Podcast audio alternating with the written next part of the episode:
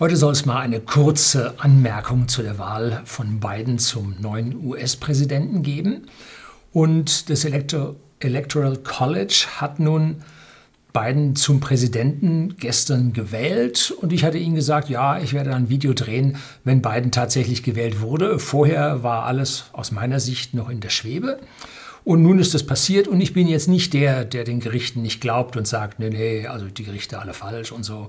Aber auf der anderen Seite muss man fragen, wie blöd kann man sein, vor einem texanischen Gericht zu klagen gegen ein Wahlergebnis in einem anderen Staat. Da hat das Gericht gesagt, nee, abgelehnt. Äh, obwohl es nun dort ein republikanischer Staat ist, der seit, ich weiß nicht, Jahrhunderten republikanisch regiert ist. Gut, mein Problem, was ich hatte, war, ich hatte an morgen nach der Wahlnacht äh, Donald Trump, obwohl er das nicht gehört haben wird, zu seinem Wahlsieg gratuliert. Ähm, und äh, nun, das hat sich dann im Nachhinein äh, als nicht zutreffend jetzt herausgestellt. Und ich hatte noch am selben Tag ein Video gedreht, wo ich das also im Prinzip noch ein bisschen ausgebaut hatte, sodass ich also auf Facebook mit diesem Glückwunsch und auf YouTube ähm, mit meinem Video eine ganze Menge Leute hier angezündet habe, die mir auf dem, äh, auf dem Video ganz schön Gegenwind gegeben haben. Nun gut, ich lag falsch, aber warum ich falsch lag, hm, warum ich so gehandelt habe, das muss man selber mal für sich reflektieren und daran möchte ich Sie heute teilhaben lassen. Bleiben Sie dran.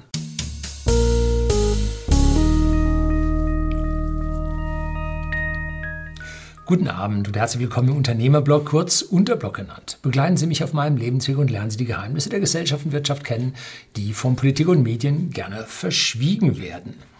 Kennen Sie den Ausspruch äh, mit dem Stock aufs Gras schlagen und aufs nasse Gras schlagen, damit die Schlangen aufgescheucht werden? Ja, nee, ist nicht von mir, stammt aus Red Sun mit Sean Connery, wo also dort äh, bei den Gangstern äh, ins Nest stichelt und dann die Ameisen aufscheucht. Und der hat halt nun diesen Spruch da losgelassen.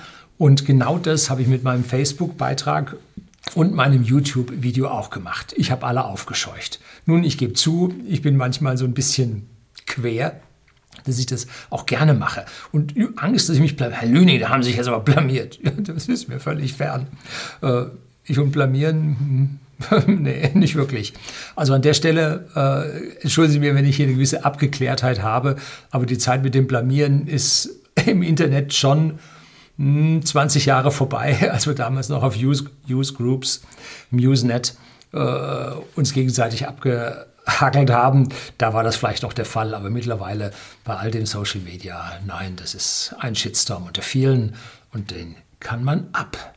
So, ich treffe aber solche Aussagen nicht aus dem hohlen Bauch raus. Also da ist dann was dahinter und ich muss schon eine gehörige Chance auf einen Gewinn haben mit meiner Aussage oder im Recht haben mit meiner Aussage. Ähm, und was hat mich nun dazu verleitet, dass ich das gesagt habe, dass diese Behauptung, dass ich ihm zur gewonnenen Wahl gratuliert habe und das dann im Video noch manifestiert habe, wie bin ich denn dazu gekommen? Das ist ja die eigentliche Frage und das sollte jeder, der sich irgendwann mal äh, ja auf der falschen Seite der Wahrscheinlichkeit wiederfindet, sollte sich das fragen, weil nur daran kann man wachsen, nur daran äh, kann man sich messen und damit kann man sein Bild von der Zukunft besser äh, ja, für sich selber finden. Und nein, ich habe nicht keine Wette, keine Online-Wette auf den Herrn Trump abgeschlossen. Soweit käme es noch. So, also, ich habe zwei Punkte, woran es hauptsächlich liegt. Der erste ist kürzer, der zweite wird ein bisschen länger. Ähm, der erste ist, unsere Medien haben total übel getönt, wie die ganzen Jahre vorher. Ähm, und da vorher hatte Trump ja gewonnen. So, das heißt, die Medien haben tatsächlich eine Chance gesehen, dass Trump gewinnt und haben deswegen mit ihrer unsäglichen Propaganda und dem Gesinnungsjournalismus, dem Haltungsjournalismus hier den Demokraten die Stange gehalten und haben da rumgetönt und rumgenölt, dass es gerade krass war. Und da sage ich mir, hm, wenn die so dermaßen stark da drauf drücken, dann kann da was dran sein. Ne? War beim ersten Mal ja auch so. Also kann durchaus sein, dass die da die Gefahr sehen, dass Trump äh, an der Stelle gewinnen könnte.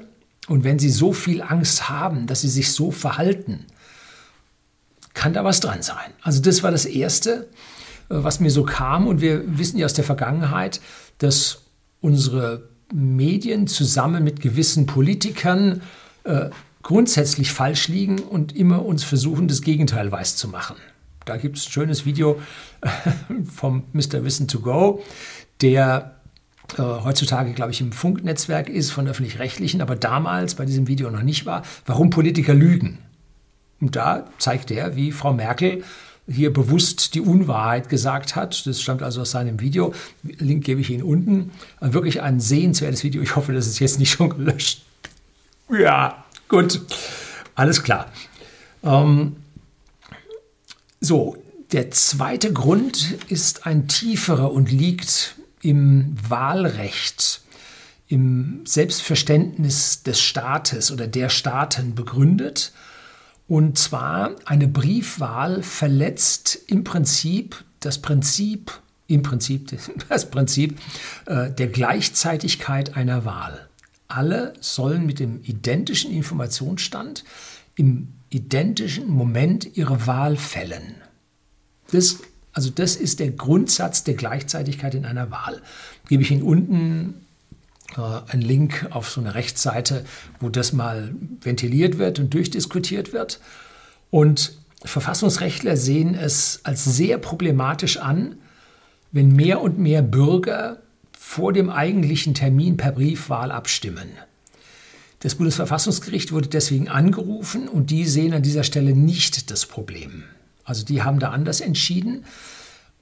Vielleicht auch unter dem Hinblick, dass man ansonsten die Wahlbeteiligung nicht mehr hochbekommen würde und immer weniger sich dafür interessieren würden. Also da wird es dann relativ schwierig. Allgemein ist es wohl so, dass ab 25 Prozent Briefwahl diese Gleichzeitigkeit als kritisch angesehen wird, weil ja die letzten Würfel da noch nicht gefallen sind. Zur letzten Bundestagswahl war zum Beispiel, also 2013, äh, vorletzten Bundestagswahl 2013, waren zum Beispiel die Pädophil Pädophilie-Anschuldigungen noch nicht bis in die höchsten Kreise der Grünen Partei da fortgeschritten, sodass da also noch mehr äh, Informationen in den letzten Wochen zu haben waren. Und auch der Stinkefinger vom Per Steinbrück, dem damaligen Finanzminister, äh, auch der war noch nicht in der Wählerschaft zu sehen gewesen.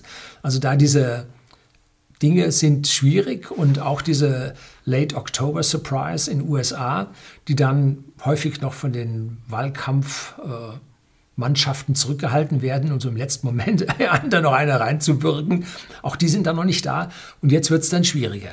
Mir persönlich macht das nichts aus, weil ich meine Entscheidung nicht von solchen kurzfristigen Dingen abhängig mache. Meine Entscheidung, was ich wähle, völlig über einen sehr, sehr langen Zeitraum im Vorfeld. Also da ist es völlig egal für mich, ob ich hier eine verfrühte Wahl oder dann erst zum Wahltermin eine aktuelle Wahl mache. Ich weiß, dass die Politik versucht, die Anzahl an Briefwählern klein zu halten, um diesen staatstragenden Akt, man geht als oberstes Souverän zur Wahlkabine und stimmt ab, um den in der Bevölkerung, in der Gesellschaft als wichtig und hoch zu halten, weil das die Wichtigkeit der Politik stützt. Hm? Deshalb ist bei uns auch der Anteil an Briefwählern geschichtlich klein. 2005 hatten wir noch 18,7 Prozent Briefwähler in Deutschland zur Bundestagswahl. Und dann ging das so mit zweieinhalb, drei, zweieinhalb Prozent bergauf, bis wir 2017 bei 28,6 Prozent Briefwahlanteil angekommen sind. Ich nutze die Briefwahl sehr, sehr gerne. Ich habe hier hin und wieder auch mal äh, so ein großes Wahlpapier hier aus Bayern für die Kommunalwahl mal hochgehoben und gezeigt, weil ich dann die Kandidaten zuvor googeln kann. Das habe ich dann auch hier in Bayern mal gemacht. Da kommen die tollsten Geschichten raus, ne? wenn man da diese Kandidaten googelt. Da, da am Ende bleibt dir keiner über, wo du dein Kreuzchen setzen magst, weil da überall dieser Dreck am Stecken klebt. Ne? So, bei uns hört man immer wieder, dass der Anteil an AfD-Wählern bei der Briefwahl besonders hoch sei. Stimmt das? Ich kann das jetzt nicht beurteilen. Ich habe auch nicht wirklich hier im Internet danach gesucht. Vielleicht kann jemand hier einen Link äh, in die Kommentare posten, ob das tatsächlich so der Fall ist oder ob das einfach nur ein modernes Märchen ist. Ne? Und genau an dieser Stelle mit der Briefwahlwählern und dem Anteil der Parteien innerhalb dieser Briefwählern, da habe ich nun meine, ja, meine eigene Vorstellung hat mir da einen Streich gespielt. Als ich den Facebook-Post am Morgen, wenn man 7.30 Uhr gemacht hatte und anschließend das Video über den Wahlsieg von Trump gedreht habe, äh, lag er in den kritischen Staaten, in diesen Swing States, lag er aus meiner persönlichen Sicht uneinholbar weit vorne. So 66 Prozent. Das ist für mich ein Abstand, der ist nicht mehr aufholbar. Und das war in Pennsylvania, das war in Arizona, Wisconsin, das war nahezu überall der Fall, dass bei diesen Swing States, obwohl da nur zwei Drittel der Stimmen ausgezählt waren, er meilenweit vorne lag. Und das hat mich nun zu diesem verfrühten Schluss äh, getrieben. So, jetzt im Nachhinein, wenn man da ein bisschen tiefer gräbt, lernt man ein bisschen mehr. Die USA hat ungefähr 160 Wahlbeteiligte oder Wahlberechtigte gehabt. Und dazu gebe ich am Ende noch so ein paar kritische Worte dazu zum Wahlsystem. Und wie viele haben jetzt davon eine sogenannte Early Vote abgegeben, also eine verfrühte Wahl, trifft es besser als die Briefwahl aus meiner Sicht, ein Early Voting abgegeben. Nun, es waren 101 Millionen. Gebe ich Ihnen unten einen Link auf, auf GitHub.io, wo die Zahlen direkt dort alle aufgeführt sind. Das sind 62,5 Prozent, die per Briefwahl oder als Early Vote ihre Stimme abgegeben haben. Das muss man mal sacken lassen. Das ist ja ganz was anderes als bei uns. Ne? So, das spricht jetzt aus meiner persönlichen Sicht jetzt erstmal nicht für einen erhöhten Anteil an Demokratie und Demokratie, an Demokratenwählern äh, unter den Briefwählern. Aber zwei Dinge haben diesen Umstand dann doch massiv verstärkt. Und zwar A, die Wähler der Demokraten haben viel, viel mehr Angst vor Corona als die von den Republikanern. Denn Trump ist darum geturnt und hat gesagt, ja, was war das, wie Desinfektionsmittel oder so. Äh, ja, gut, das geht langsam in den Bereich der Geschichte über. Ähm, und B, die Republikaner haben wohl ihre Wähler zur Präsenzwahl aufgefordert, aufgerufen, weil sie eine Manipulation bei der Auszählung der Stimmen vermutet haben. Das ist ja auch öfter mal die Aussage der AfD, dass sie sagen, gehen Sie dahin und wählen Sie direkt und machen es nicht per Briefwahl, weil die kommen dann irgendwann weg und so weiter und so fort. Ne? So, und beide Aktionen, sowohl äh, die Angst vor der Pandemie als auch äh, die Angst vor der Manipulation, hat bereits im Vorfeld die Wähler so weit gespalten, dass die einen die Briefwahl abgelehnt haben und die anderen die Briefwahl unbedingt angenommen haben. Ne? Das ist das, was ich an dieser Stelle massiv verschätzt habe. 62,5% Briefwähler. Boah, wie kann denn das dazu überhaupt kommen? Ne?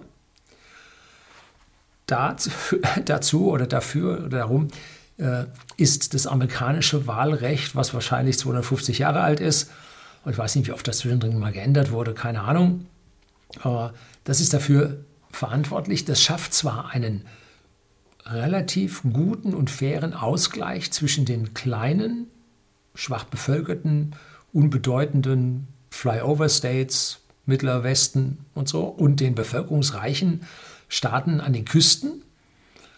Ähm, aber, oder sagen wir so, und das führt dazu, dass die Kleinen halt auch eine Chance haben. Wenn sie das nicht hätten, würden sie irgendwann mal diesen Staatenbund verlassen. Denn wenn man immer untergebuttert wird, dann sagt man irgendwann, nee, brauche ich nicht mal mein eigenes Ding. Ne? Und deswegen wurde schon sehr früh auf, dieser Schutz, auf den Schutz von diesen Minderheiten Wert gelegt.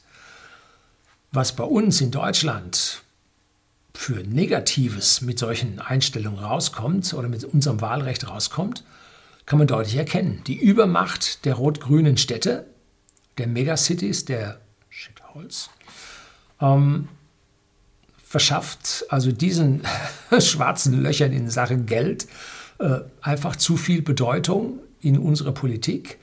Und der Flächenstaat Bayern muss jedes Jahr mit steigender Tendenz über den Länderfinanzausgleich 4, momentan 4,3 Milliarden Euro abführen, was jetzt im gesamten Bundeshaushalt nicht so viel ausschaut, aber für den bayerischen Haushalt nun schon ein Stück weit was ausmacht.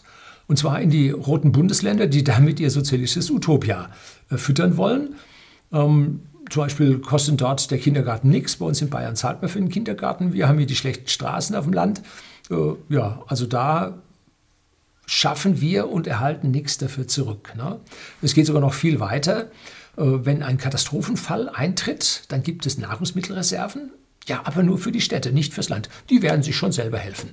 Und dann müssen wir vom Flächenstaat aus das Geld noch in diese Megacities reinschaffen. Ne? Toll, super gelaufen. Da ist unser Wahlrecht an dieser Stelle ein deutliches Stück schlechter. Das amerikanische Wahlrecht hat aber ein ganz anderes Problem. Es ist unglaublich bürokratisiert und Sie müssen sich zuerst mal in ein Wählerverzeichnis, wenn ich das so richtig verstanden habe, eintragen, damit Sie anschließend dann auch wählen können. Ne? Lange Schlangen bilden sich dann nach Arbeitsschluss, denn es wird an einem Werktag gewählt nach Arbeitsschluss vor den Wahlurnen und im November ist es immer in den entsprechenden Gebieten der USA, wenn da der Kaltfropfen von der Arktis da äh, reindrückt, ist es dann auch hübsch kalt und dann mag es regnen und stürmen und so weiter. Also der Wahlzeitpunkt ist jetzt auch nicht so unbedingt der für die höchste Wahlbeteiligung. Ähm, und das gehört aus meiner persönlichen Sicht mal geändert, dass man das auf einen anderen Tag legt. Ne? Wahrscheinlich Politik und Kirche trennen, das darf man auf keinen Fall am Sonntag machen. Ne? Gut, aber ja, so. Was kommt nun auf uns zu? Letztlich habe ich mal hier über die größten Ängste der Deutschen gesprochen. Äh, und zwar beim meinem Finanzthread, wo es also darum geht, äh, das drehe ich eine Serie über Vermögensaufbau, eine zwölfteilige Serie. Und ich meine, es wäre im Dreier, im Teil 3 gewesen oder was? Teil 2? Teil 2. Warum? Ähm, was die größten Ängste der Deutschen sind. Mit Abstand die größte Angst der Deutschen wurde von der Gesamtverband der deutschen Versicherungswirtschaft, wurde das, nein, vom R&V-Versicherung wurde das erhoben. Ähm, nun, es war die Angst vor Trump. Die größte Gefahr für die Deutschen ist Trump ja, haben die Medien ordentlichen äh, Dampf gemacht. Ne? Und das wäre jetzt vorbei und jetzt wird alles gut und die Welt wird wieder schön. Oha, ja, nee. Nun wirklich nicht. Äh, Biden ist das, was man einen, aus meiner persönlichen Sicht einen schwachen Präsidenten nennt. Er ist nun äh, gehörig äh, in die Jahre gekommen. Er ist nicht immer auf dem Punkt, äh, wenn es um äh, ja, Reden, Fakten und Aussagen geht. Ähm, er wird sich nicht so gegen die Falken wehren können, die es in den USA in allen Parteien gibt. Ne? So, und was sind die Falken? Das sind die, die zündeln. Und Trump hat es geschafft. Da haben also die Falken hinter seinem Rücken schon heftig gerüstet, um gegen Iran zu ziehen. Und Trump hat gesagt, nein. Kommt wieder zurück und dann hat er da irgendeinen gefeuert. Ne? Ähm, aus meiner Sicht wird es mit einer gewissen Schamfrist wird es wieder Krieg geben, weil Biden sich dagegen nicht wehren kann. Gefühlt wird es mit dem Iran passieren und natürlich nicht mit China. Dazu sind beiden Staaten einfach viel zu intelligent. Ne? Aber so ein paar kleine Stellvertreterkriege, vielleicht in Afrika oder so, das kann ich mir vorstellen und das würde mich an dieser Stelle auch nicht wundern. Trump war in dieser Hinsicht ein Vorbild kein Krieg angefangen. Wenn man sich anschaut, äh, Obama, ich glaube, sechs Scharmützel und richtige Kriege hat er angefangen. Und die beiden republikanischen äh, Bushs waren natürlich auch nicht ohne. Und der äh, Bill Clinton, der hat natürlich auch ordentlich gefeuert. Ne? Gut, Trump kann man vorwerfen, er hat keinen Krieg beendet. Ne? Muss man ihm auch vorwerfen. Aber Trump hat es geschafft, was alle Präsidenten vorher nicht schaffen wollten, das ist meine Interpretation der Geschichte, nämlich Frieden zwischen Israel und etlichen arabischen Staaten zu schließen. Und da der Schwiegersohn vom Trump, war da der, wer ist der, Kutscher oder so ähnlich, ne? Äh, hat da seinen Auftrag gehabt und hat es tatsächlich geschafft, dass Israel mit den Vereinigten Arabischen Emiraten und noch so ein paar anderen äh, Frieden schließt, Friedensvertrag. Das haben die anderen Präsidenten nicht haben wollen. Ne? Und Trump hat gesagt, das machen wir. Das hat er dann tatsächlich auch gemacht. Und jetzt ist noch irgendwo hm, ein nordafrikanisches Land. Marokko, glaube ich, war es, oder? Oder war es Tunesien? Ich weiß es nicht. Ist egal. Eins von den Ländern dort hat sich da dann nun angeschlossen. Und das ist eine wundervolle Entwicklung, die mir richtig, richtig gut gefällt. Tja, so, dann haben natürlich die Demokraten versucht gehabt, Trump da einen an Karren zu fahren, und zwar in Sachen Ukraine. So, und jetzt fällt es dem Herrn Biden vor die Füße. Auch mit seinem Sohn, ne? ich weiß nicht, haben wir nicht in Demokratie? Warum müssen da die Söhne dann immer mit dabei sein und so? Hm. Äh, ja, äh, erinnert so ein bisschen an andere äh, äh, Länder, wo also auch da eine Erbhierarchie da am Laufen ist. Ähm, das Handelsblatt, gebe ich Ihnen auch unten einen Link, äh, schrieb also, äh, obwohl sein Vater Joe Biden Vizepräsident der USA war und derzeit für die Präsidentschaft kandidiert, hatte sein Sohn Hunter nie viel mit Politik zu tun. Nun steht der 49-Jährige im Zentrum des jüngsten US-Politskandals. Dann im weiteren Text. Hunter Biden, ein Jurist, hatte im April 2014 einen lukrativen Posten bei dem ukrainischen Gaskonzern Burisma angetreten, nur einen Monat nach der Annexion der Krim durch Russland. Joe Biden, damals Vize von US-Präsident Barack Obama, war ein klarer Unterstützer der Ukraine. Und Hunter hatte weder eine besondere Ukraine-Expertise noch Erfahrung im Gassektor vorzuweisen. Also das hat schon Speckle. Schlimmer noch, erst wenige Monate vorher war er wegen Kokainkonsums aus der Navy-Reserve entlassen worden, in der er ohne Militärausbildung irgendwie, na irgendwie war es von mir, ohne Militärausbildung gekommen war. So, also da hat er nun, eine, entschuldigen Sie, wenn das so salopp sagt, politisch sagt man das so, eine Leiche im Keller liegen, die sich dann vielleicht zu einer Zeitbombe entwickeln kann. Und es wird also um den neuen Präsidenten hübsch turbulent werden. Und äh, diese Amtsenthebungsverfahren, die laufen eigentlich gegen jeden amerikanischen Präsidenten. Bill Clinton war also haarscharf davor, auch ein Demokrat, dass er da enthoben worden wäre. I did not have sex with Monica Lewinsky. Äh, gut, ist eine Frage, wie man Sex definiert. Um, ähm, und beim Trump hat man es nun an der Stelle auch nicht geschafft. Äh, aber auch da wird es äh, medial hübsch rund gehen. Und das noch bevor er im Amt ist. Also der wird ein schweres Amt antreten müssen. Und ich lehne mich jetzt mal hier wieder ein Stück weit aus dem Fenster und behaupte einfach mal, dass die Chancen hochstehen, dass seine Vize, nämlich Kamala Harris, die also die jetzt gekürte Vizepräsidentin, noch in der ersten Amtsperiode den Job von Biden übernehmen wird. Das ist jetzt mal so eine steile These von mir, äh, ist nicht von mir, habe ich jetzt nur übernommen, wird öfter geäußert. Ähm, und wir werden uns hier überraschen lassen, ob das nun so der Fall sein wird oder ob Joe Biden als ältester jemals gewählter Präsident der Vereinigten Staaten von Amerika seine vier Jahre durchmachen wird und dann äh, seine zweite Amtszeit antreten wird. Und da ist er dann, ja, oh, äh, ganz schön alt. Jetzt ist er, was ist er jetzt? 80, ne? Oder so schon ein bisschen drüber. Ah, ich vergesse das immer, ist egal. Äh, ja, jedenfalls dann mit Mitte 80 da nochmal Präsident zu sein, das hat ja das hat ja Geschmäckle wie früher in China, wo, das, wo man die politische Karriere erst über 80 begann. Na gut. So, also genug gelästert. Äh, genug hier erklärt, warum ich mich habe fehlleiten lassen.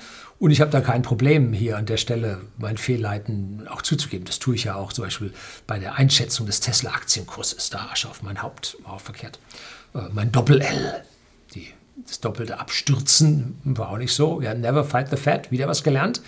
Und Sie müssen lernen. Sie müssen jedes Mal, wenn Sie einen, eine falsche Einschätzung von der Wirklichkeit haben, müssen Sie lernen und müssen damit dann ja für sich klar werden, warum sie hier fehllagen und ob ihnen das an irgendeiner Stelle dann wieder passiert und ob das einen Einfluss auf sie hat, wenn das hier einen Shitstorm hat. Na, ist egal, aber äh, ob sie das in ihrem Lebensweg, in den Dingen, die sie tun, in den Dingen, die ihnen wichtig sind, ob sie das so zurückwirft, da müssen sie aufpassen. Wenn ich jetzt hier gesagt hätte, wow, all in beim äh, Internetwetten auf Trump, und das war es nicht, wäre blöd gewesen. Ne? Also ihr habt da äh, noch nie eine Wette ab. Nein, das ist falsch, ich habe schon mal eine Wette.